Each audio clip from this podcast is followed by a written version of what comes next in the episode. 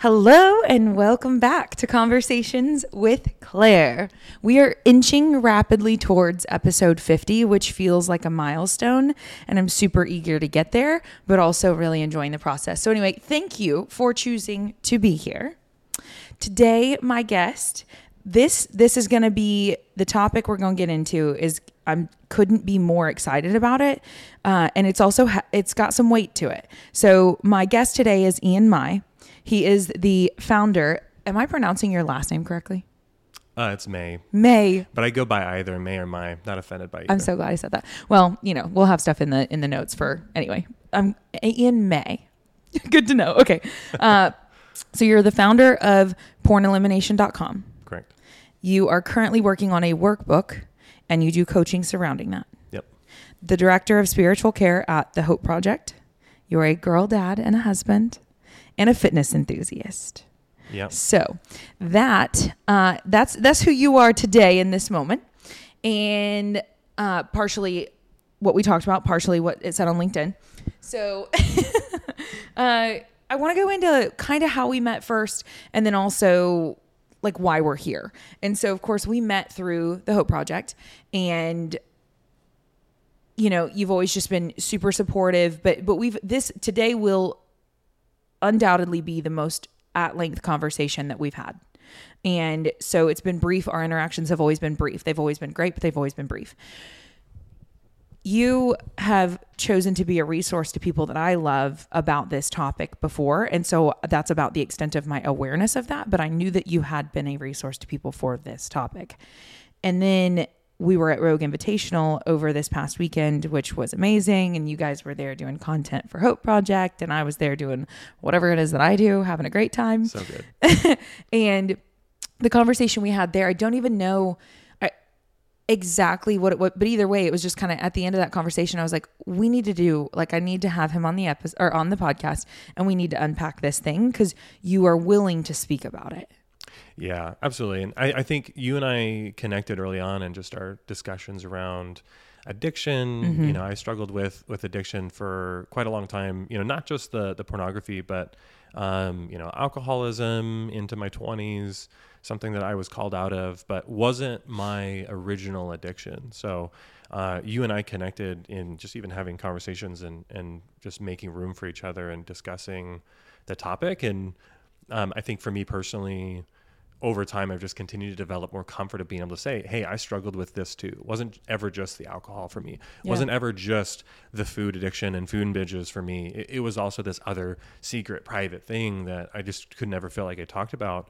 Uh, but I think something as the world continues to change and this becomes more prevalent, our ability to have taboo conversations and make it less taboo, to be able to say that, hey, people can have struggled with something like porn addiction and they're not this perverse scum of the earth. Right. And, Right. and that's, that's kind of the shame and guilt that people have. And, and the pendulum swings hard each direction of either one, you should feel all the shame about this thing, which is what we saw when we were kids and nobody talked about this. This wasn't a conversation around pornography in this industry. To the last 10 years, it swung the other direction where, hey, all is fair. You do you, you let your freak flag fly. And, and, and all is fair when it comes to uh, imbibing in pornography. And, you know, as you and I can both appreciate, it's not necessarily that we're shaming the industry so much as anytime you have readily available dopamine, there is going to be this risk for overuse, abuse, and then painful addiction. Mm-hmm. So I think me being the type of person who one I, i'm an oversharer as it is but the fact that i spent 20 some years having this thing be this very private and hidden thing the way the the start to me coming away from that was just being brutally honest, brutally open. Uh, Gosh, I can only imagine. It was like wasn't talked about for 20 plus years and then all of a sudden you finally get to talk about it. You probably couldn't shut up. yeah. All of my men's groups that I was in, that I connected with and talked with, like it, it was a topic, painfully so for them. Yeah. um, but was all part of the process, and, and that's something for me that I think us being able to learn and develop language and even just a posture for how to communicate what it is that we're experiencing, what we're going through, that it, it was never about the alcohol. It was never about the pornography. It's never about the thing that you're binging on. It's always about what is that underlying emotional experience that you're not having, Mm-hmm. that you're not allowing yourself to have.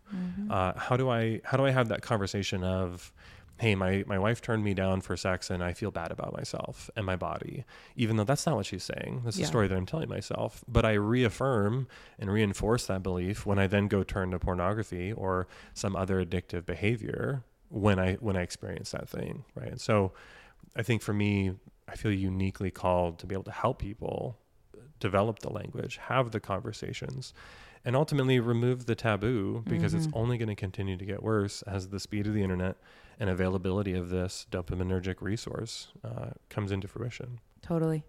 Yeah. So I just, before we get into the weeds of it, obviously everyone is now aware of what we're here to talk about today. And I want to just shout out your wife, Britt, and just simply say that she is brave and she is a badass. And we can leave that there. But I think that obviously I have tremendous respect for partnerships. Um, I really look to a lot of married friends of mine and just observe and, and, uh, and applaud you all for choosing to do a hard thing there. And so I think that's probably where I'll leave that. But I just want to say, like, shout out. You're awesome. She's the best, and and I'll I'll tell you, I think uh, the strength that she has is 100% the reason why I've been able to see success for me in coming out of this addiction because of her just continued affirmation to be able to say, I know that this doesn't define you, and I know that you're going to come out of this. yeah. And despite the the hurt and what she witnessed and what she went through, very quickly she was able to say, "I don't believe this is it for you, and this isn't it for us." Yeah. So, despite you know the the challenges that we had and the taxing issues of what that addiction caused our marriage, when she became fully aware of how prevalent it was, Mm-hmm. She was aware of me watching pornography, but not to the extent that it got to and how debilitating I was in dealing with it. But her ability to be able to sit with all of it and be able to say, like, this isn't for you. I know that there's going to be more for you than this.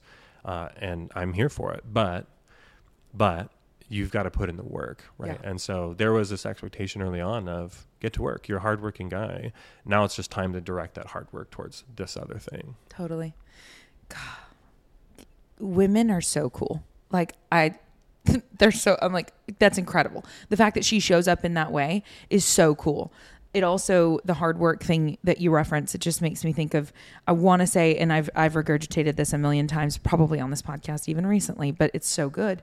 It's something I think I heard first said by Rich Roll on one of his podcasts that was just in regards or maybe he was being interviewed on someone else's I'm not sure. Anyway, you know, recovery is not for, and so for me, I'm thinking alcoholism, right? But for this, it would be porn, but you could apply it to anything, anything, any form of healing from a thing, right? It's not for people who want it. It's not even for people who need it because goodness, we need it. Um, it's for people who are willing to do the work. And so I love that that you touch on this is like a hard work endeavor, um, and that she also had the belief in you to go. You're a person capable of this. Now get to work. So, and I just, you know, I want to unshamefully, which you're going to beautifully do that, uh, unpack like what this thing is and it's, you know, the impact that it's had on how you've shown up, the impact that it's had on your relationships and things like that. But we'll get there. But let's start with like, where did this all get started? Yeah, I think that's the important part to even really talk about is typically it's where it starts that causes the biggest problem. Um, for most, for myself and other guys that I've worked with, it's usually something that they came into contact with early adolescent years. Yeah. So, I mean, for me, I believe I was 10 or 11 years old when I first came into contact with pornography.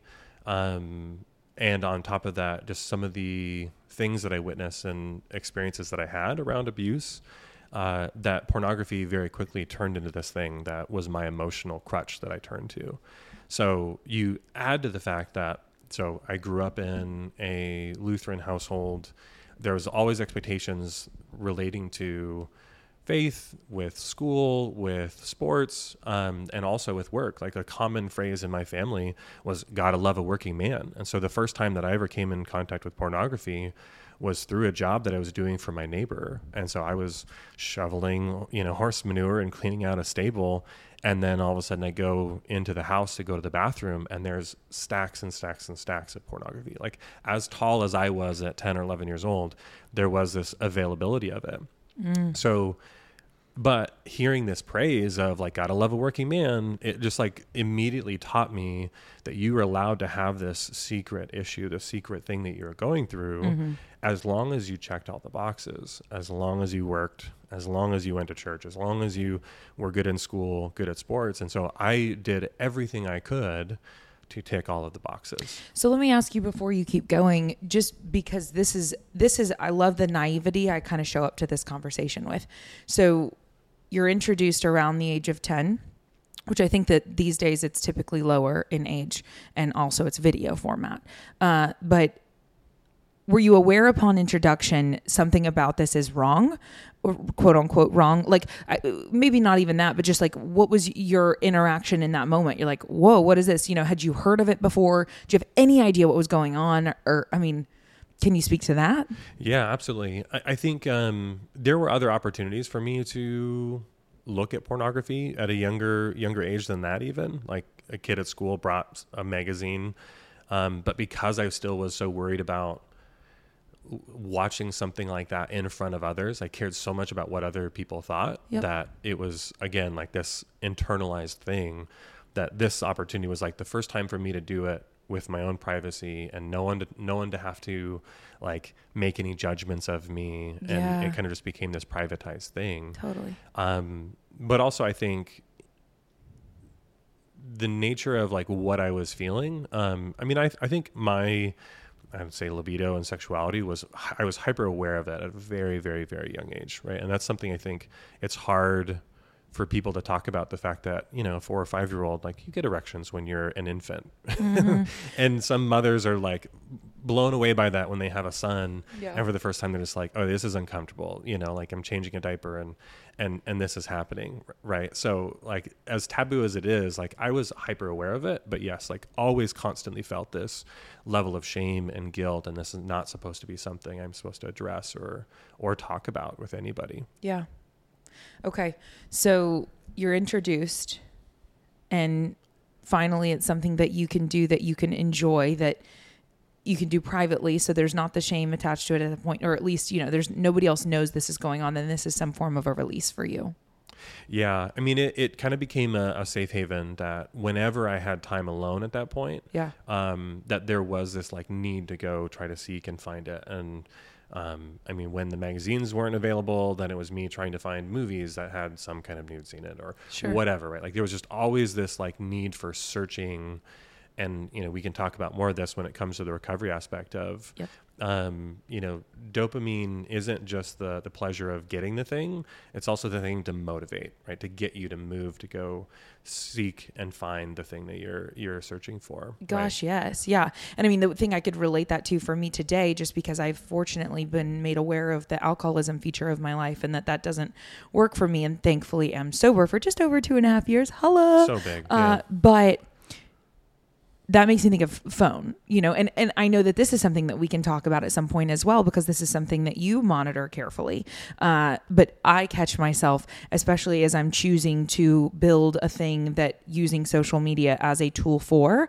I also, you know, it's been very interesting because it wasn't originally like I was just doing it because it was asked to be done by a brand that I was working with. And then all of a sudden my ego liked it. And so I, I am hyper aware today of like how many times am I opening this thing just to get some sort of external validation? And like you know and so uh, it's just an interesting thing to just be like aware of and um and coexist with I suppose. Right. and and thankfully today I'm able to go that's ego food and what is soul food. Mm-hmm. and soul food is really important. And so let's make sure we're doing sufficient amounts of that. And that's the not sexy stuff but that's the good stuff. So anyway um okay. Back to so we we're growing up we're getting exposure to it we're getting more exposure to it. You know i, I kind of want to move along through that because i want to get into the solution stuff you know Real quick though, I do want to point out like one of the big drivers I would say for me at that age was I had this like crippling fear uh, girls were an anomaly to me. Like I did not have friends that were girls as a kid. So for me, like part of the drive and the interest in it was like I need to learn and understand all the things related to women. Like it wasn't just porn magazines. Like I was looking at medical journals to try to get like a whiff of a naked lady to understand what I was looking at. Yeah. For this like crippling fear that when I get married, I'm gonna have a wife who I'm not gonna understand, not know how to please, and I'm gonna like struggle with all of this Yeah. and it's not conversations I know how to have.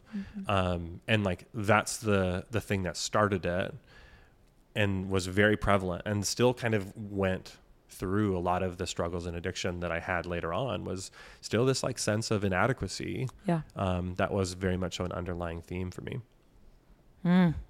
if that's not relatable, I don't know what is. You know, it's interesting to finally arrive at a place in your life where you're like, oh my gosh, so much of my behavior has been derived from this thing of like, I just need you to love me. You know, like if you think about it, it was like you were desperate for all of this information so that hopefully some future partner would like be think you were doing it right. Like you just needed to be loved. Absolutely. Yeah. And I think for a lot of men, especially single men that I talk to, is that they assume that someday this won't be a problem because they will have a girlfriend, they will get married. Mm. And so, hey, this is just something that I do now that won't be an issue. But the internal work that you have to do isn't going to go away just because you get married, just mm. because you have a sexual partner. Like, that's not going to change just because now it's immediately accessible. In fact, it can be far worse because now you have to even be more vulnerable with this person, more known. And if you have this fear that you can't be fully known because they can't understand potentially whatever depravity that you feel like your existence is, then you're only going to continue to separate yourself.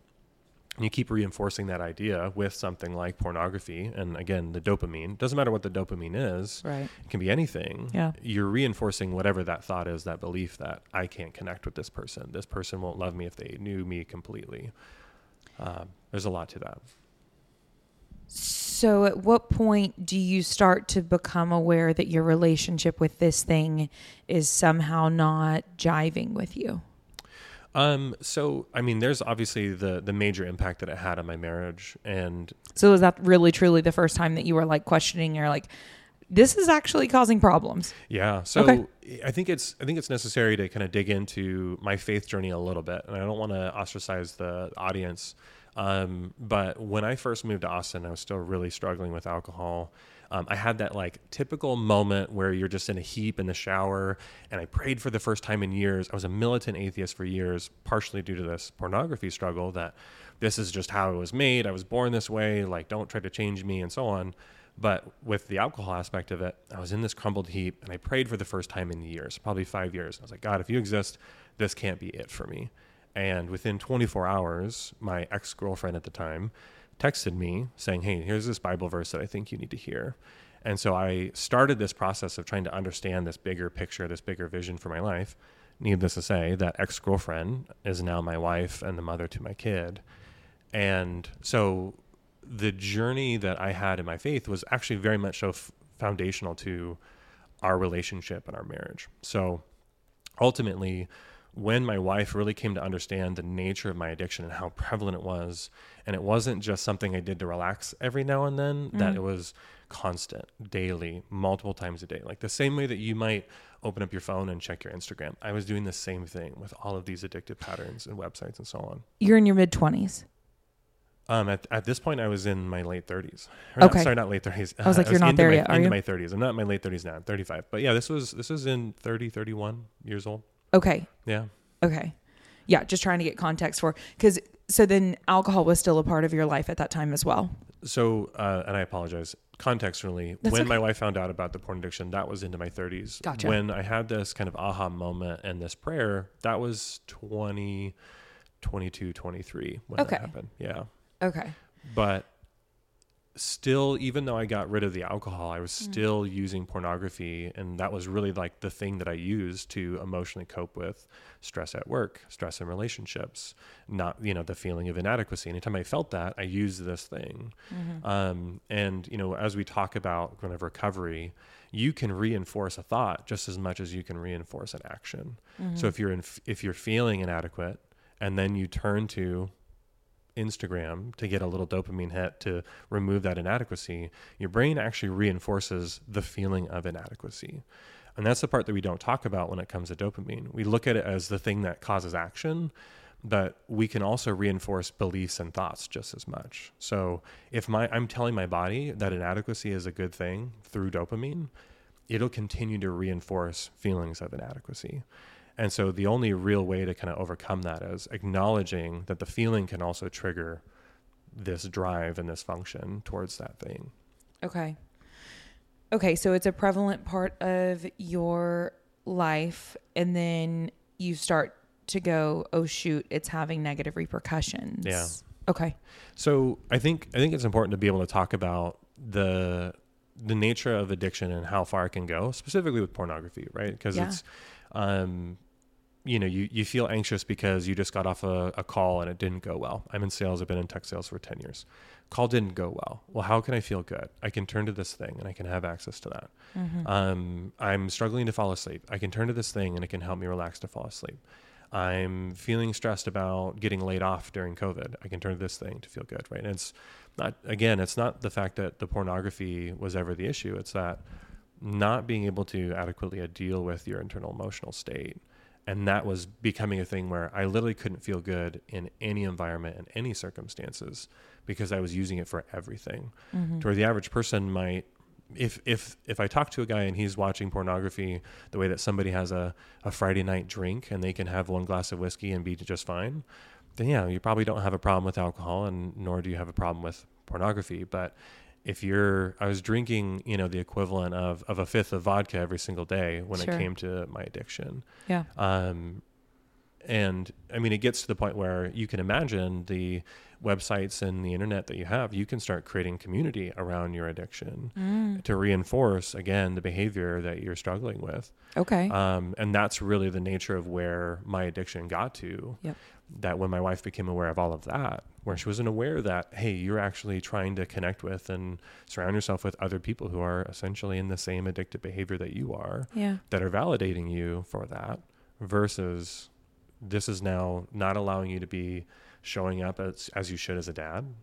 Uh, it's not allowing you to show up effectively as a husband. Um, and those are all things that, again, like the start of my faith journey, that was the most important thing. So Yeah. for me, when I finally got to the point of you are running the risk of having your wife divorce you, having some other man potentially raise your daughter, um, or worse for that matter, like your your daughter coming to learn and understand that you've put this other thing prioritized that over the family Mm-hmm. and that you're no longer able to serve them effectively and serve them well when your whole life like you've wanted to be a dad and you've wanted to be a good dad and you want to measure and you measure yourself that way to somewhat but then being able to acknowledge like if if you want her to have a husband or a spouse that has a healthy life you have to represent that and portray that.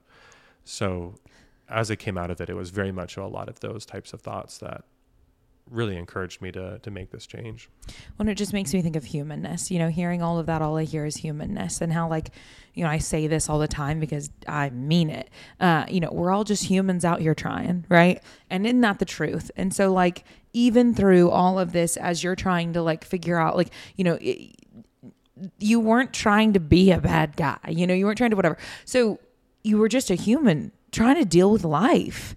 And this was a tool that had been shown to you when you were a freaking kid right and you didn't know that the tool was then later going to have neg- negative repercussions on something that mattered to you tremendously. I do want to ask you yet again, this is just like from the perspective of like what experience I can come up with that did your experience with pornography then influence your um perspective on sexual relationships with women. And so what I, I guess what I mean by that is like I can speak to having had conversations with people who have struggled with this in the past who uh, you know, say like they started to have all sorts of fantasies and started to think about, you know, whatever, a variety of different things. And um this is such an interesting one for me to be in this position because so often when it comes up to it, like comes to addiction, I'm like, oh yeah, I'm in it with you. Like I got it. You know what I mean? So it's so interesting to me be in this chair right now and like, be like, but this is one I like, I'm trying to understand. Yeah. And it's so prevalent and it's so like there's just there just can't be shame around it. I don't know. There just can't be shame around it. Right. Uh, but did but can you speak to that at all? Oh, absolutely. So, I mean, one of the reasons why, uh, I mean, there's a there's a whole subreddit, um, NoFap on subreddit that's become prevalent, and it has nothing to do with any sort of faith or religion. It's purely because of the fact that you are training your body to one only get sexual pleasure from voyeurism, from voyeurism, from watching other people have sex. Like Yeah. it's it's sexual, but it is not sex. Yeah. Right. And so inevitably, for a lot of guys that I talk to and work with, they've gotten to the point where physical intimacy with another living human being does not compare with the um, with the addiction that they have because they've trained their body that sexual fulfillment comes from pornogra- pornographic images and videos and then masturbation. So like there's a lot of scenarios where guys that I talk to are like I'm having sex actively having sex and needing to picture or imagine something else or someone else or I'm having to like create these very extreme scenarios in order to be able to either one and even start to enjoy myself but a lot of the guys that I'll even work with where it's like they won't even be able to get an erection if it's not involved right Gosh. and that's that's the part to me where uh, when it gets to that point you're obviously in deep right and now how do you come out of that Mm-hmm. because you're there's just so much going on physically that obviously there's plenty of thoughts that you have to acknowledge and be able to take under control but now you're literally at the point where the normal real thing the natural thing to go do isn't available to you anymore Yeah. um, so yeah it, it absolutely can get that bad Well, and I've also heard talked about. I want to say this was a conversation that Theo Von had had on his podcast with someone else, um, some other comedian. I think if I'm referencing it correctly, I should really do better with my references. Like make sure like suss them out before I come on the pod and be like, okay, so here's the thing. But I think that's what that was. Anyway, whatever. Listen to a conversation amongst other humans on another podcast, and they were stating that in their experiences in the past with their own addictions with porn, that uh, it had gotten to the point where they it was just like it was just like uh, getting Uber Eats or whatever. You know what I mean? It's like I'd rather not put forth the effort to dress nice, go out, interact with a human, do the things in order to get the you know maybe maybe at the end of the tunnel the girl likes me, whatever. That's a lot of hard work. It is, and. I'd much rather just order some pizza in, sit here with my computer, get done what I need to get done, and like that that was where they had arrived at. Um, now I feel bad because I'm not 100%, so maybe I shouldn't even say the name. But anyway, like that was something that I heard it that was like, yeah, this is just the easier route to the end goal. So I just got in the habit of going easier route end goal. Right. So, I mean, you talk about the fact that the likelihood that people will come into interaction with pornography is getting less and less. The also the average age of people losing their virginity is increasing is increasing over time. Oh, interesting. So, which Really? yeah, and and exactly for the reason that you're talking about is that it is easier for a young man to just go fantasize about the thing rather Yep. than go do the thing. Totally. Right? And so Well, and I think the relatability of young men having a like fear of women is like every time I talk to even guys that are like jacked and like I mean you qualify as jacked right like all these like guys that I'm around today they were all so scared of women Oh, absolutely. Yeah. I, I, I, when I've talked with some guys in their twenties, and I'm just kind of like, how many women have you like approached unprompted and had a conversation with? And they're like, no, I don't do that. No, you don't do that. You, you only do it through all of the swipe lefts and the swipe rights. Like just that art is lost because you, they feel like their only safety is behind the keyboard of their phone. yes And yeah, it, it is hard to go talk to a woman in person and be vulnerable and be funny and be clever, but you have to go do it. So then it's not it's not as hard the next time you do it. Like get shot down a hundred times. So then it no longer becomes painful and difficult. But This- that that requires a lot. this is so interesting because now I'm thinking. So I've been sober for a little over two and a half years, and in that time, so right, I, whenever I would be in bars and so on, I would be approached, right? But there's this liquid courage factor that's going on for the other party. I cannot honestly. S- I don't know. It's certainly less than five. I don't know the number of times in the past two and a half years that a male has approached me uh, in person and actually asked me whatever. And the majority of the time that I've been sober, I've also been single.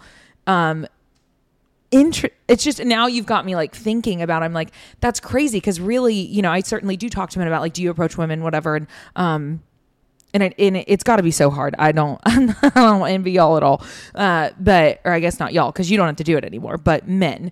Um but like it's just interesting to think about that it's like I'd rather just not do that thing. And when I talk to guys that are single and they're like I don't they don't they don't do it unless there's this Well, I- encouraging factor in in play that I've experienced. I, I hate to point out the fact though that that courage doesn't go away just because you get married right because now when you make that advancement you try to bridge the gap to say hey i'm now interested in intimacy and sex that they can still turn you down just the same way as a random stranger might Yeah. but how they do it the way they do it that men who are married are still thinking the same thing Yeah. i could try to make the advancement and then have them turn me down or i could just go take care of this myself and not have to deal with the emotional turmoil of it Yep. like that doesn't go away just because you get married yeah. right and that's the part where like being able to be confident and saying like for, for me physical touch is 100% one of my love languages Mm-hmm. and so it is important that i have healthy physical intimacy doesn't always necessarily mean sex Sure. right and that's the part though for me like developing and helping people develop communication around that like the fear doesn't go away though just because you get married in fact it gets a little bit harder because this person does know you well Oh, they mean so much to you. Right, exactly. Yeah. That they absolutely can wound you horrifically with the way that re- they respond to that, Yep. you know, that little interest that you're trying to show them and that advancement. So it doesn't go away. Uh, sometimes the stakes actually feel higher. Um, but again, like it only becomes more important though that in your single life that you develop this kind of thick skin and ability to see the benefit of being vulnerable and honest and clever and witty and like that doesn't go away like i still have to be all of those things for for my wife on a daily basis in Mhm. order to keep our marriage flourishing and that intimacy to be amazing and healthy and worthwhile Well, and even outside of your marriage, just relationally, if we take this outside of any sort of sexual whatever, you know, just simply um, to have interactions with other humans, for you to feel good about you, you know, like you gotta like, and that's tough because we want everybody to love us. And so it's just, sure but like, am I happy with how I'm showing up? And can I still go approach new individuals and whatever, and just like be strong, strong in my like in my own person? right I don't know. Interesting. Well, I mean, even think about it this way: that like we, especially in the technology world, right? I've been, like I said, tech sales for ten years. That uh, when COVID happened, I spent almost a year not having looked another person that I worked with in the eyes. Mm-hmm. I looked at a screen, and therefore, I'm like not even making eye contact with you. And this conversation that you and I are having, how much more personal and connective is it because we're making eye contact and we're sharing space? Absolutely. that there's all of these like physical real in-person things that just are being lost just due to the fact that we can connect with and interact with and communicate with somebody over the internet we lose all of those interpersonal skills Yeah. Okay, so let's go now to what do you start to do about this thing? You identify that it's having some you're struggling with it. You identify that your your marriage is having a hard time as a direct result of it and that's not something you want. So then what? She says do the work and you say, "Okay." Now what? so it's important to note that uh i mean over those same 10 years of us kind of rekindling our, our relationship i was also uh into bodybuilding and a competitive bodybuilder so i am no stranger to uh, cutting out alcohol measuring everything i eat and having this like extreme discipline for the sake of a goal that i have Okay. so now I'm taking that same energy and attention from bodybuilding, weight training, dieting.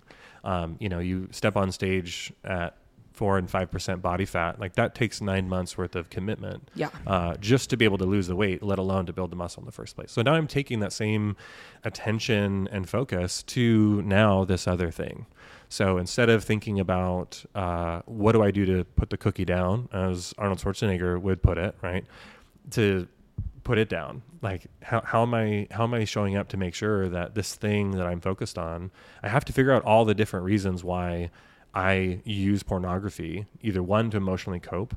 Sometimes it's not even emotionally coping though. I'm actually emotionally kind of dead and I'm just trying to feel something. Mm. Like it's used for boredom. It's used when you can't sleep. It's used like you just put it into all of these places and can just fill this gap for all of these things. And I have to go about like untangling every reason why you turn towards something because sometimes it's not it's not some big important thing. Yeah. sometimes it's very it's the little small things. So um in i can kind of break down the workbook a little bit because this will kind of help illuminate it.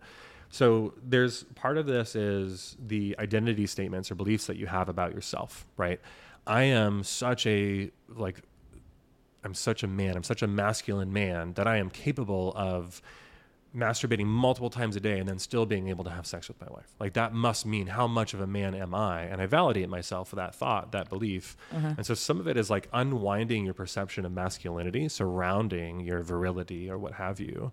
So mm. there's some amount of that. So now I have to go and unravel all of my beliefs that are encouraging or motivating this behavior. So first starting there, then being able to acknowledge uh, whether or not, again, are those beliefs serving me in being able to remove pornography and this addiction from my life. So there's there's some amount I think of being able to fixate on separating your thoughts from yourself, separating your beliefs from yourself, and kind of holding your beliefs loosely, so that you can hold them to scrutiny. And does that scrutiny still align with your goal and your motivation? And for me, it's like I want to have healthy intimacy with my wife and the requirements that intimacy has the honesty the integrity of how i live when she's not there um, being able to be fully truthful fully known um, and then obviously the physical intimacy that's associated with all of that. That is now my number one goal. And i make that the core value that i have in everything that i'm doing. So it's how long are you lingering on that video on on instagram or youtube? How long am i spending looking at this particular thing that maybe it's benign but it's just slightly sexual enough that you can easily fall down this rabbit hole right? So am i controlling the algorithms of the content that i'm looking at am i making my phone not as addictive right? Like i highly encourage anybody who feels like they're even remotely close to a phone addiction every every quarter every 6 months or so spend a month with your phone on black and white and that's it make that phone as boring as possible and uninteresting as possible. And let me tell you uh, colors of skin nipples and everything else don't look as interesting in black and white phone right? Like, like it's, Yeah. just, it's just not going to do it for you right? So just doing everything you can. One yes to set boundaries with yourself with the content that you're watching. Totally. but then obviously spending a lot of time in the internal work of understanding your own perceptions of yourself, the thoughts that you have that potentially cause you to use that thing, um, and then being able to do the work in reaffirming and reinforcing all of those new thoughts and those new beliefs Yeah. because you are the the difficulty of this is that when you go so far into an addiction you're you've rewired your brain to really only feel dopamine with this really big spike this really big uh, experience so the problem is, is that these small experiences that you might have going for a walk spending some time with a friend having a conversation with a loved one. All of those experiences start to diminish in, in their value or that feeling of dopamine that you have with those Totally. because you only experience the good right? And so the process of re- rewiring your brain what i've noticed for most people is it's a 90 to 100 day 120 day process depending on how rigid you are within the process. Mm. The first zero to 30 days it's really just motivation. You're motivated by the goal that you set for yourself. You're you're going to be disciplined. You're going to turn your phone in black and white. You're not going to watch those certain movies. You know game of thrones isn't an option for you. You know like you're going to spend some time like putting aside the things that you used to do that would trigger trigger these actions. Mm-hmm. That works well in those first 30 days just being motivated and like Yep. i just don't need this thing anymore. 30 to 60 days like that's typically when it gets a lot harder. You have to be much more resolute about it mm-hmm. You will be triggered by random things that you didn't have any control over right? Like things that you weren't expecting. Um, just being very critical of all of that stuff. Six, 60 to 90 days though is when it is abysmally hard for everybody that I talk to. And the reason why is because that is when your brain is not giving you any dopamine to anything but your addiction. And that is when the brain is like trying to fight to keep this neural pathway in place mm. because it worked really hard to keep, you know, you call it a rut. I'm stuck in a rut. This is a ravine and the walls are high around you and your brain just literally is not giving you any joy. There is no star in the sky for you. There is no good feeling and you have to have this confidence to know that like this is what hard looks like so when my wife told me to get to work this is where the work matters. Yeah. And I'm struggling now so that I can feel more joy later. Yeah. I'm struggling now in removing this thing, knowing that the smaller things are going to feel better at some point. Yeah. And leaning into that pain, leaning into that struggle, um, that's that is where I think people typically will fall off Mhm. is between that 60 and 90 day period because the feelings come back. I don't have the ability to feel good at this point. There's no cookie that's going to fix this. There's there's nothing good that's going to fix this short of this thing. And the brain's doing that intentionally. Um, but being confident in your ability on what you say to yourself, what mantras you have, and really, I mean, you can utilize a lot of your brain's natural ability to be in that fight or flight state Mm-hmm. effectively, right? And if, if my body is in a state of fear, a worry, well, I can use the amygdala in that case. Anger is also an effective tool. If I'm already stuck in my amygdala, well, then let's just let's just be in the amygdala state, but one that I know that I can control and direct towards my goals. Yeah. So, you know, I don't I don't necessarily like to lean on bravado, but there is some amount of bravado that can be useful. Like some other man is going to raise your daughter. Some other man is going to love your wife better than you are. And that is the moment where you can pound your chest, be as big of a gorilla as you need to be and say, "No, I'm some other man. Yeah. This new version of me is that man that's going to raise my kid." Yeah. is going to be the the best husband to my wife and you can use that kind of anger and aggression to suit you and at least it's directed towards moving forward with your goals Yeah. but that that if you can get past that 90 to 100 day 20 day window when you just literally nothing feels good out, when you get out of that and you start to notice these like small little moments when you just feel at peace in a way that you didn't before and these the tiniest little things will start to feel good again. Mhm. and you know my daughter she's three like daddy come lay with me in the yard and let's just stare at the clouds. Absolutely. That is exactly where i want to be right now. Yeah. this is why i went through the hard work then. So i can experience like the full experience of this now which by comparison isn't this big dopamine spike but the smaller things will feel so much more monumental Mhm. and being willing to go through that suffering is is only going to suit you and help you in that Yeah. Of course, it makes me think of like a million cliches of like trust the process, whatever. But it's real, you know. It also you you talk about the the numbness of only the highs feel like anything and everything else is just meh. Uh, that makes me think of, you know, you can't selectively numb is what I discovered in my own addiction. Of like, you know, at the end of the road there for me, it was I'm choosing to be numb from grief.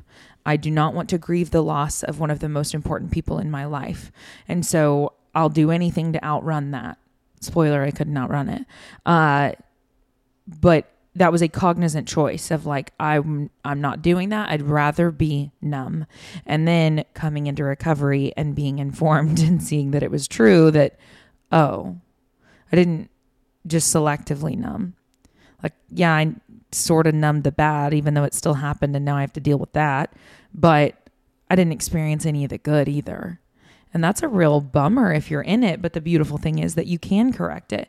And to know that those initial, you know, times are weird and hard. But if you know that in advance and you have a support system, of course, around you that that can get around you and say, like, hey, this is gonna be gnarly and it's gonna be worth it. Um, it's just so empowering and you talk about the bravado thing and as a female I sit here having gone through hard things as people do, right? It's not my things are mine, but everybody's got their hard stuff. And I lean heavily on this discipline thing. And I lean heavily on the it's whether it's my fault or not, I don't care, it's my problem. I lean heavily on that. And so all of those disciplines may give me a bit more masculine energy than the average bear. I get told that sometimes these days. right And I'm like, whatever. Yeah. Okay. Uh, it allows me the opportunity to do something about it. Mm-hmm. And if it's just everybody else's whatever, then I can't do anything about it. So yeah, get mad at it. Whatever. Use the energy that you have to to fuel the fire to stick to your word and figure out that you're a human that's capable of sticking to your word. And that's definitely, you know, that was in my recovery from addiction was like, oh my gosh, for the first time in my life, I've become a person that like I I believe me. I trust me, Yeah. which had never been an experience prior to that. It was like, well, see what happens. right Yeah. No, absolutely. And, and that's the part where when you act in a way where you've kind of lost your integrity, Mm-hmm. it takes everything in you to be able to buy that back. Right. It, there's there's no amount of virtue signaling that you can go through to be able to get that integrity back. But you have to build it one step at a time. And that integrity comes from adhering to the promises that you made to yourself. Actions. Words are weightless. People's words are. I mean, my own in early recovery, it was like, sweetie, what you have to say, no one cares. Do the work. Yeah. And the work is going to happen when nobody's watching, right? Yeah, and and yeah. especially with addictions like pornography, where the addiction was in was in private, the recovery is likely going to be in private, but it doesn't have to be. Yeah, you didn't get a certificate. Nobody, you nobody like Yeah. celebrated it publicly. You know what I mean? Like it wasn't like you graduated the program. I, I didn't I didn't I didn't come on here and say like, oh yeah, I've been three years uh, sober of my porn addiction, and like nobody's high fiving that. They're like, oh wait, where's the hand sanitizer? Because I just touched this man's hand, Like, right? Like there's it's it's so taboo, right? Like I you don't get to celebrate that um, in the slightest. Yeah. Um, but it, but it's not to say that it's worth celebrating, but it is it is something that uh, is difficult and and how private that is. I think it's worth celebrating. Well, and that's that's why we can be friends because I'm gonna make it awkward and, and talk about it. And like, yeah, absolutely. I'm stoked about how long it has been for me since I've had any amount of relapse or any amount of issues because it's, It's just that confidence, you know? Such a big deal. Yeah. we got this super weird thing with ourselves where we like I encourage other people to celebrate literally anything. Like you something went well in your life and I'm like, what are you doing to celebrate it? And then with myself, I'm like, on to the next. You know, and I think that that's Right. like very relatable. Yeah. But so anytime any sort of like thing that you did that was hard that got you towards some goal, like any milestone, three months, six months, nine months, one year, 18 months, two years, whatever, eh, from an addiction standpoint, like it is worth celebrating. I remember at the six month part of me, like I was six months sober. And one of my girlfriends, who's not even in recovery, uh, she was like, "What are you doing to celebrate it?" And I was like, "Nothing. What?" Like, because to me, it was like, "Well, you haven't done like six months is nothing, you Right. know." Um, and she was like, made me go to dinner with her that night. She was like, "No, no, no, we will stop and celebrate That's this." a good. And I'll tell that story for the rest of my life. And she just not even in the deal, you know. But she was like, "No, this actually really matters." I love that. yeah. yeah. When you do that with your fitness clients, right? Like, and and that's the part where, hey, every every time that you did something that moves you more towards your goals, celebrate it as if you completed the goal. Celebrate it as if you just finished the marathon, not as if you took the first step to go, you know, walk outside. Or like celebrate every single step as if it's the monument itself and not Yeah. just some some little small pillar. Um, it's so hard to do, but you're exactly right. We do, we don't celebrate that, but I think that's partly to, for me, like in helping other men through it, is sometimes you have to be the one to celebrate for them because they don't even know how to celebrate themselves. Totally. Yeah. So I, I read that, and this is where quoting stats is hard because I'm like, how much time did I have to do all the research to make sure that it was verifiable? But I read that one in six women struggle with this, which I think is just an interesting thing to point out that, you know, because I think it's such an easy thing to just put off on men when in reality, like men and women very much so struggle with this. So you probably have more awareness on those details than I do, perhaps. If not, that's okay. No, yeah, absolutely. So, I mean, w- the science is starting to show higher than one out of six, actually. Okay. So, um, we're actually coming into almost almost parity of each other. It's more of like a, a 70 30% of men versus women that, that struggle with porn addiction. Mm. And again, because the intent behind the content as it's being created, it's intended to be very viral. It's intended to meet all of the needs and what you have for it. Right. There's And so- big money behind it. uh, the, uh, there's significant amounts of money, right? And and I'm not here to try to like condemn or, or demonize the industry itself. Like Right. that is capitalism in a nutshell. Yeah, and neither one of us are trying to do that. But if you have an audience of a large scale audience of women that you can potentially target, like yeah, you're going to create content that is that is directed at them. Um, historically, that was all in romance novels, right? But now you can add to the fact that you can create the same visual fantasy as you do for men. Like men are obviously more visual, and like, maybe it's not obvious, but typically men are more visual. But you can still create emotional underpinnings um, in content just the same way as you do for for men as you do for women. Yeah. Um, I personally feel more connected to speak to men about it just because of the fact that I think that that's easier for me to do, um, Yep. just given my own personal experience. But I do think that that is one of the hardest things right now is people not really even knowing what a resource looks like. So if you're a woman that is struggling with pornography, who do I talk to about this, right? And over the last 15 years, we've kind of been like, "Hey, women, your power is is your sexual energy and you have control over this thing. So strong woman, hear you roar when it comes to your sexuality." That like there's still these same types of underlying messaging that's being told to both men and women with respect to sexuality that's potentially being validated by pornography, an addictive addictive substance, right? What would you say to a woman saying, I would like a resource for something? I don't like the way that I'm dealing with this. Um, so I mean, there there are um, coaches online that do specifically focus on this. Um, I wish that I had come with her name. I just recently um, found one. Okay, Um, can you give that to me sh- shortly hereafter? Yeah, yeah absolutely. Cool. will. I'll put it in the description. Perfect. Yeah. Um, that yeah, there's and it's the same thing. Uh, her story is very similar to to mine in that she came across pornography at a very young age and kept it very hidden and had this like shame around it that Yeah. continued to build. So it exists. It's available. Um, I think the the biggest thing for me that I care a lot about is actually helping both men and women and couples be able to talk about it Yeah. because that is significantly a hard thing when you have a a spouse who feels their own level of trauma relating to the pornography addiction, potentially the infidelity, and just this kind of betrayal of trust. It's never about the porn, the porn itself, but Mm-hmm. Right. just the nature and the actions around it. That how do you help a spouse be able to have conversations around pornography with with the person who is the addict of the two? Like that's also something that I feel very strongly about because that's something my wife and I went through. Yep. I had to kind of coach her on. I know that you want to know about the last time that I looked at pornography or the last time I saw it, but I, I can't just immediately tell you this was the time and date and this was the situation because she might have the the initial inclination to put it on herself and to feel her own sense of shame and guilt that her actions are directly related to me having a rela- relapse. Mm. When that's not the case like Yeah. i am in charge of myself. It's my job to keep my side of the street clean. And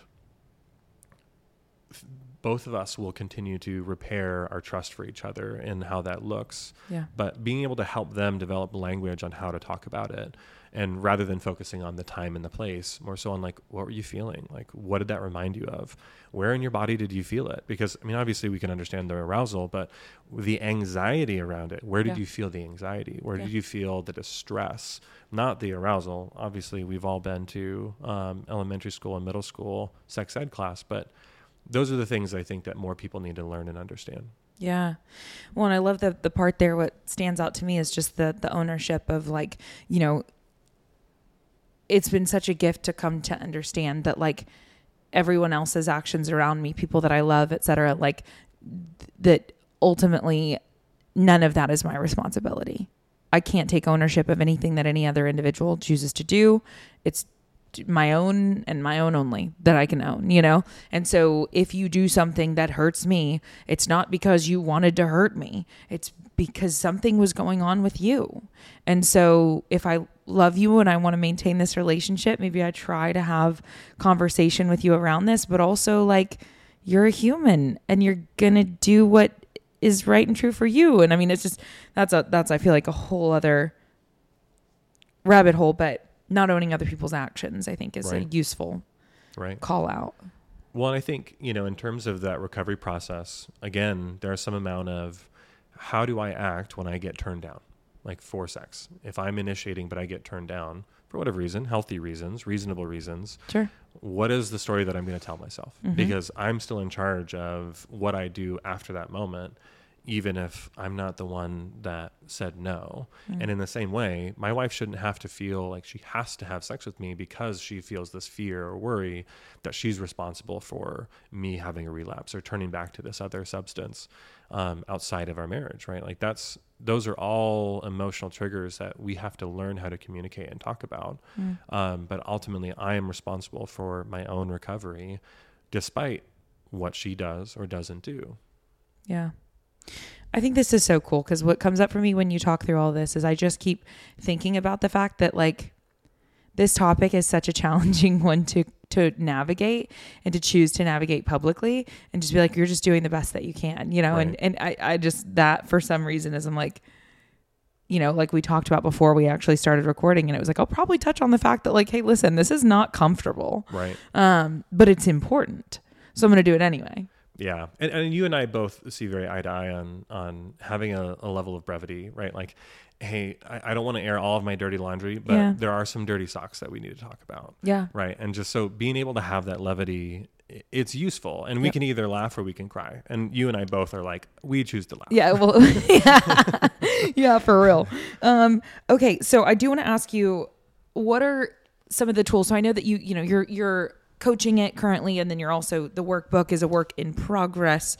Um, and, and you, so people can come to you for more information around this. But um, at Rogue, you talked about Rogue Invitational, the the event that we were both at this past weekend. You were working really hard, having a lot of positive experiences, interacting with people that you are inspired by. You name it, like we both were, right?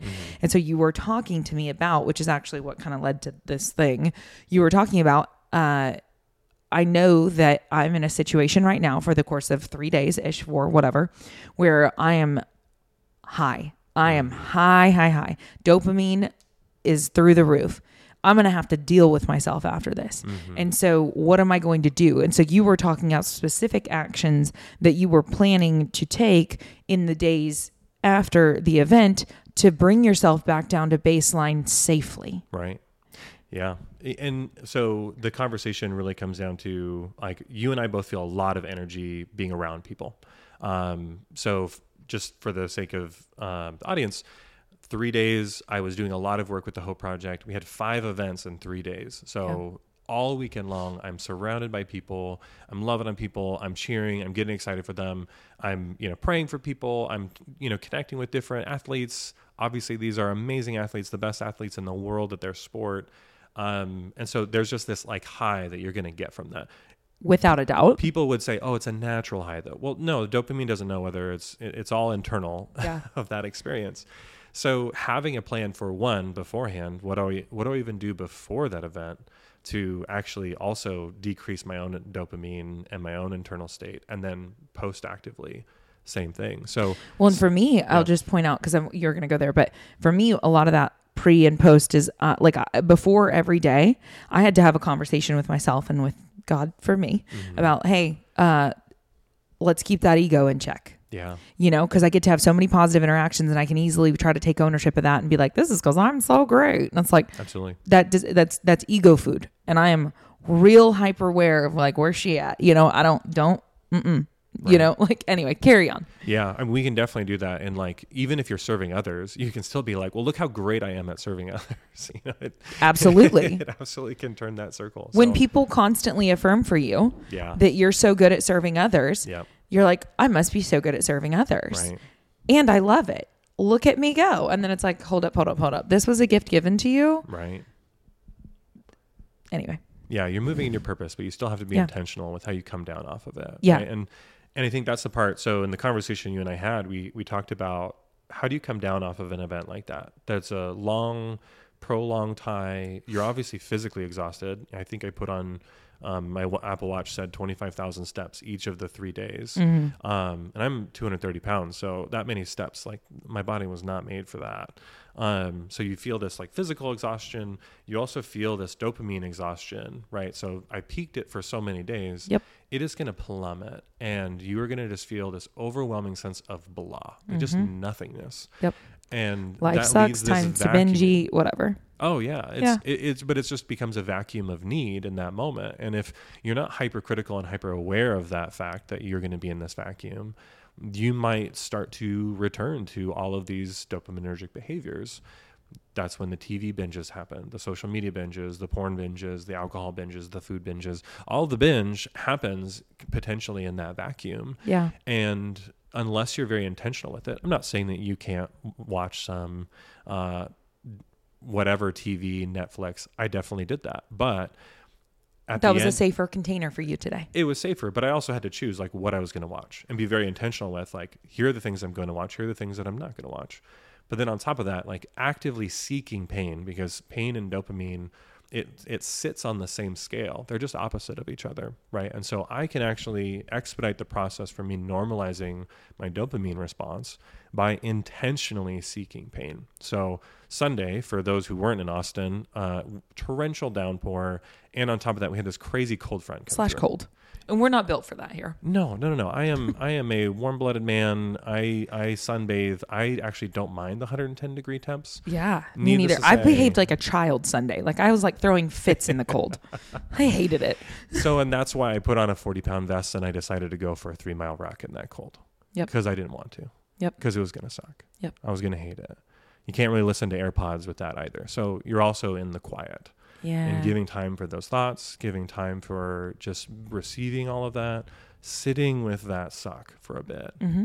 And again, like this isn't this isn't bravado of look how tough I am, blah blah blah. Because then like, like that doesn't serve you either. These are tools that are serving you. Absolutely. Yeah, there's no bravado in that. There's I'm doing the best that I can to navigate life well so that I can show up for myself and the people that I love as best as possible Right. because that's a priority to me. That's all I hear. I don't hear an ounce of bravado. Oh yeah, and I, I think the reason why I point that out is because when when you look at people like you and me, because physically we portray this masculinity, muscularity, physical, all of these physical specimen things Yes. That they are assuming that there's this confidence that comes with it and bravado that comes with it. Okay. That I am now doing this really hard thing to just show off how tough I am versus doing this hard thing because I know that I need it so I can I can show up the way that I'm supposed to. Um, and that's especially for me. My my wife and daughter were out of town for the whole weekend while I was doing this event. That I had every opportunity to Sure. be able to imbibe. And again, this is what I do in my solitude, so that I can honor the promises that I made to myself, to my spouse, and my purpose. So, since you've been in recovery from this for a while, what uh what do you feel like are the takeaways that make it worthwhile worthwhile? You recognize, hey, this is having negative repercussions on a thing that's a really big priority to me. I want to do something about it. You choose to do something about it. You've been doing something about it for quite a while. You continue to take proactive action to stay doing something about it. So, what have you gained? Wow. Why was it worthwhile? I, I love that question. Um, I'll tell you that the the emotional and physical intimacy that I have with my wife is better than it's ever been. Like the love that we have for each other is immense to the point where, um, as big as I am, I'm just a big baby. Oftentimes, like I'm, I'm the emotional sensitive Cry. one Do it. between my myself and my wife. Like Yeah. she's she's the tough one, as Yeah. women are. I'm I'm I'm the blubbering baby, right? I love it. Um, but so just this like connection that we have and love that we have for each other. We're actually expecting our second child right now. Let's go. So yeah, she's due at the end of end of March, and it's another girl too. So I love being a girl dad, and so getting to be a girl dad times two, I'm stoked for it. I oh, really am. I'm so excited for y'all. Me too, right? Yeah. And, and especially because of the fact that like throughout the whole process of addiction and recovery, that we spent a long time deciding for us to even want to have a second kid. Like Yeah. there was a long time where it was just like, no, we're not even going to talk about it. It's not even in the cards. But getting to that point where like we feel so much love for each other and our current family, and we're obsessed with our daughter, just like any parent is. Right? You just have these rose-colored glasses on. My kid's the bed. Yeah, best. yeah. Every other kid sucks. Um, I don't want to see your baby photos because I, I have a baby. yeah, I- She's I got- cooler. I got, one of those, and she's she's dope. Um, but so just the fact that like the way that I explain it to other men is that you can be fully known and fully loved at the same time, and you can have that, and you can be heard, and you can like. I think for a lot of men, where because they don't know how to communicate how they're feeling, the only feelings that typically come out are these just like bravado, masculine, aggressive behaviors. When it's like, no, you can be fully known, you can be fully understood and loved, and still respected as the the man of your household, while still being in being able to feel what you're feeling, Mm-hmm. being able to be sensitive to your own emotions, while still being respected and honored as the man of your house. Mm-hmm. And I think that's that's the part where I feel like I feel very called to help other men with this is because I can show them you can still be this tough masculine male with this external portrayal of masculinity while also still being able to acknowledge that the overall sexualization of your addiction with pornography or your use of pornography doesn't have to appeal to all of that masculinity outwardly, right?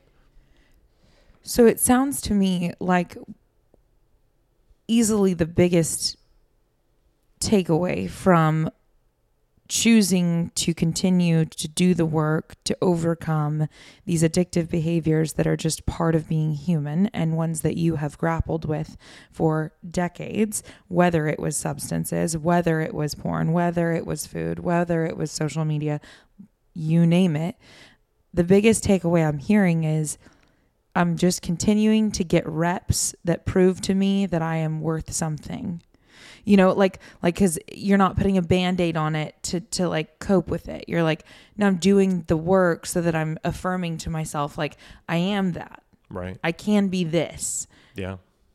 Yeah it's no longer affirmations that you're saying into the mirror right? This yeah. is undeniable proof that i am exactly who i say i am mm-hmm. inside and out mm-hmm. right versus all right i've checked all the boxes of i'm good at the school i'm good at this at, at sports i'm good at these outward things. It's like no i have this pride that I have been willing to do all of the hard work, not just the external hard work that pra- I get praise from other people on. Yeah. I'm willing to do the hard work that I can praise myself and feel this sense of internal pride that literally no one can take from me. Right. Right. And the value of that makes it worthwhile. Because I think that's the thing is, you know, I, I don't know if before coming to a place of absolute desperation for me would have made this whole hard work thing. Right. Like, I think it was like, cool, congratulations.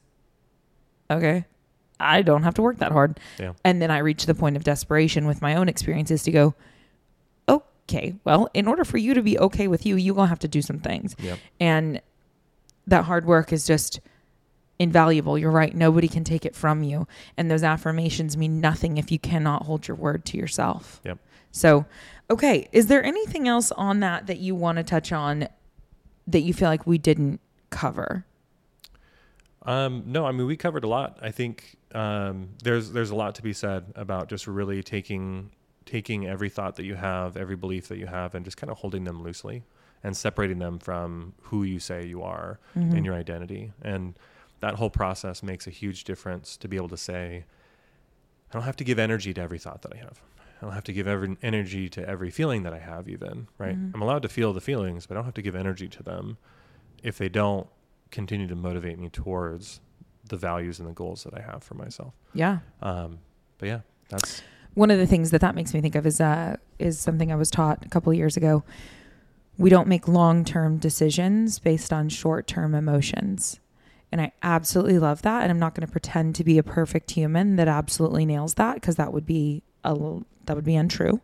But at least today, whenever things occur, good, bad, ugly, whatever, that I catch myself in a heightened emotional state, it's a good red flag that maybe I should sit with that for a moment right. and not do any sort of reactive decision making anything and just get gain some outside perspective, get a little bit of time in between me and the thing that's making me feel a certain type of way. Like, does that actually resonate? Does that make sense? Does that align with the type of person that I want to show up as? Right which is way easier said than done. Oh, absolutely. But very valuable. But the the hardest part about doing internal work like that is it is hard to quantify. But there are these moments when, um, when all of a sudden these extreme moments of emotion, when you can start to see, hey, I didn't show up the same way that I would have five years ago. Gosh, yes. Right. And, totally. And that's when it's all of a sudden these like aha moments of like, wow, I did this before, and I have to share this painful example. Um, about eight or nine weeks into the pregnancy, we believed that my wife was having a miscarriage. All the signs were pointing to that. And that was extremely traumatic. Like we were in the emergency room at 10 o'clock at night on a, on a Friday night. It is a, it is a place of hell, right? Like you're just the lights, the people that are coming into emergency room. Like that is not the place that you want to be. Yeah. And you think you're losing your child. Like, yeah, no, that's, especially after as much like time that we had spent like preparing for potentially having the second child. Yeah. And yet in that place, all I felt with this was this like sense of calm and purpose. Like this is exactly where I'm supposed to be. This is exactly the person that I'm here to support. And how am I showing up emotionally for this person in this mm. space? Mm. Five years prior to that, it would have not been the case. Yep. It would not have been the case. Mm-hmm. And it's as as trivial as that may sound, that you can look at those kind of differences there's this confidence that you get from that, and Yep. then just this overwhelming peace. And obviously, my faith plays a part of that. I was going to say it's faith. Yeah. Yeah, that just like there's this connection to this thing that's bigger than me. I happen to call that God with a capital G. You can Me call it what you want, Yeah.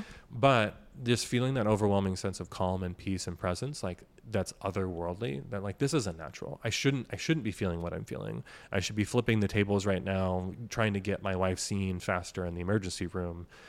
But at the end of it, like all was well. All the things were good. Baby's healthy, mommy's healthy, and just being able to have this like calm and peace in that moment and showing up exactly the way that I was supposed to Yeah. with this emotional resilience, not emotional resistance, right? I'm not trying to belittle or, or diminish the emotions, but resilience to those emotions. Mm-hmm. And and that's just this superpower that I feel like everybody should want. Like you should want to have that. Yes. Yeah. And that makes me think of something that Craig loves to say that was a few episodes back, you know, you're running out of time. You know, Mhm. he Yeah. always says when it comes to these like making decisions to like uh, improve your quality of life and be the person that you actually want to be and not just be, as he says, peeing on the page. Yeah. Yeah. Yeah. I love that. it's so good. Craig, Craig nails it every yeah, time. he's so good. But yeah, he was like, uh, yeah, he just he's like, you're running out of time. Like, what are you doing? Like, what are you doing with your life? You're running out of time. And I'm like, dang, you're Yeah. right, bro. You're right. So let's do some things. Okay, so. Let me ask you, what is something that you are doing, you feel that you are doing well, that you would like to continue to do better or do more of? Oh, I love this. Um, I, I will say one of the things that I did when I started my recovery, uh, instead of calling it sobriety, I called it clarity. Okay. because for me what i noticed was in removing pornography i felt so much clarity in my thinking and focus and ability to focus. Mm-hmm. so one of the things i feel like i'm doing really well right now is really being adequate with how i'm spending my time. Um, my process throughout the day for when i get up how what i how, like literally everything i do each day is regimented. I mean i'm a director for the hope project I'm working on pornelimination.com. I have a separate coaching business for life coaching and physical fitness. I'm also in full time as a dedicated customer success manager for a tech company out of the Bay Area. That's what pays the bills. Mm-hmm.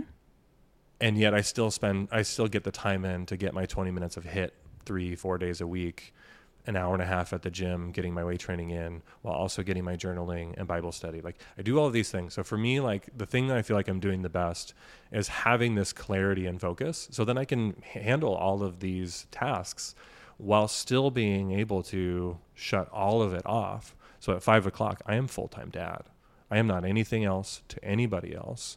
And being able to emotionally show up in that space that I'm not still carrying the baggage from a call that didn't go well. I'm not struggling with, you know, something else that that needs to be addressed. I can immediately put all of that down and I am dad to a 3-year-old kid. And that's something that I feel over the moon and proud of my mm-hmm. ability to do that. And it comes from this increased focus and clarity that I never had prior to getting rid of this addiction. I love it.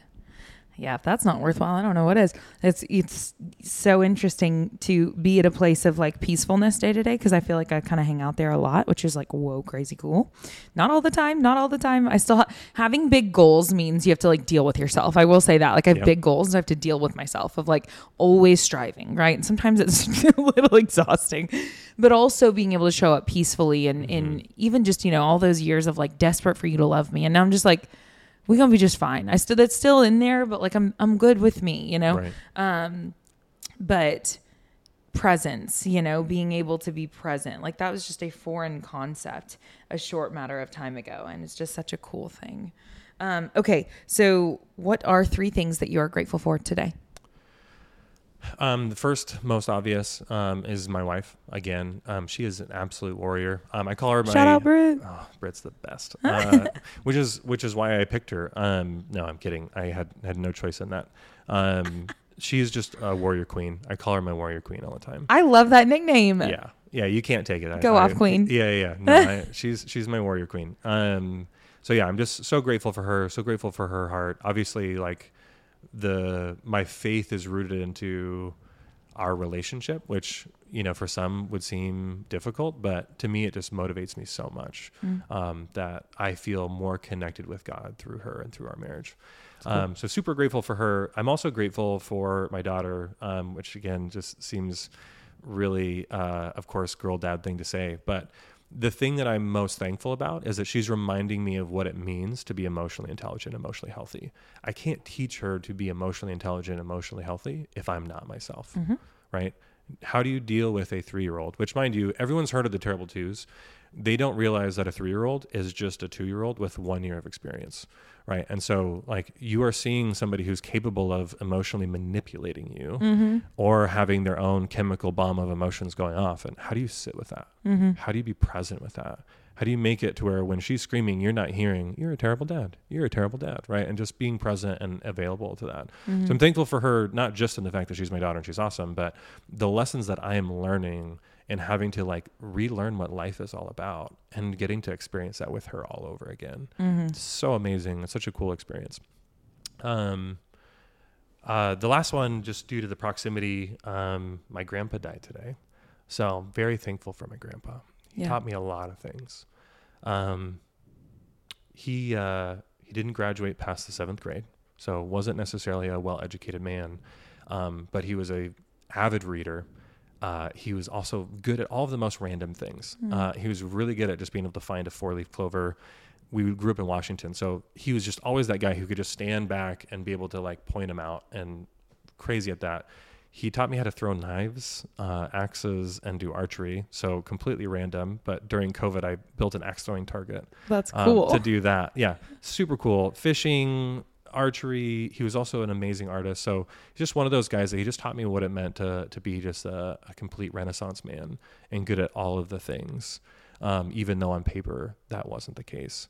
Um, he was a very strong motivator for me as a kid, and I'd say a lot of the things I've achieved as an adult is out of respect and honor for him, Mhm. um, but also just recognizing that he was still he still battled a lot and so for me like i feel like i honor him by winning the battle Mhm. the battles that he faced i'm winning those the way that Mhm. i'm showing up and the way that i'm doing the work so Mhm. super grateful for him and uh, yeah I like it. Those are great. I so my three gratitudes today. One is going to be uh, I'm grateful that you are here and choosing to show up in the way that you do in life. Right, that we get to have this conversation in this container is way way cool. The fact that it's a priority to you to come do this thing, even on a day when this happened in your life, um, that you feel so called to speak to this topic, which is rather uncomfortable to do, uh, and has had a lot of impact on your life. But because you're so driven to hopefully be able to use your experience to help others in some way, uh, I have gratitude for that. So thank you. Uh, I have gratitude for the fact that the sun is shining outside right now because it is, and for the past few days it wasn't so much. And like your girl, she be liking sunshine, Mhm. so It makes a simple. But it, heck yeah, it does. and then uh, the third thing that I'm going to be grateful for is uh, just the location in which I live and the humans in which I have access to as a result of being here. That I get to sit down and have these real life conversations. That I get to leave here and go train with another individual that inspires the heck out of me. Whatever it is, like I'm like, it's so cool that that being in a place here today, Austin is just this mecca of wonderful humans. So I'm grateful for the place where I live. So, um, okay, where can they find you, support you if they want to uh, have further conversations with you about this topic? If it spoke to them, where where can they do that? Yeah. So uh, pornelimination.com is the website for the addiction coaching. Uh, social media. I'm actually on LinkedIn. Yep. Uh, the place where HR still has a has a place. So there's some amount of professional decorum still on LinkedIn. Mm-hmm. Um, so yeah, they can find me on LinkedIn. Uh, that's where a lot of my content is. I post regularly there about life coaching, physical fitness, Yep. uh, mental health, and, and other things. Yep. And I'll put those down in the description below, guys. So, um, that is all we have for you today. I just want to remind you that we appreciate you choosing to spend your time with us and hope that it was valuable in some way. I certainly think there's no way that this type of a conversation can't be. Uh, it was valuable for me, it was insightful for me. You gave me a window into something that I still don't fully understand and gave me the opportunity to have a conversation that was a hard conversation to have. You made it easy, but it's a hard conversation to have. Yeah. So, um, anyway, if you enjoyed this episode, I ask that you please follow the show, rate and review it where you're consuming it, share it with somebody that you think it will positively impact. That's definitely the biggest ask. And other than that, we just hope that you choose to have a beautiful day.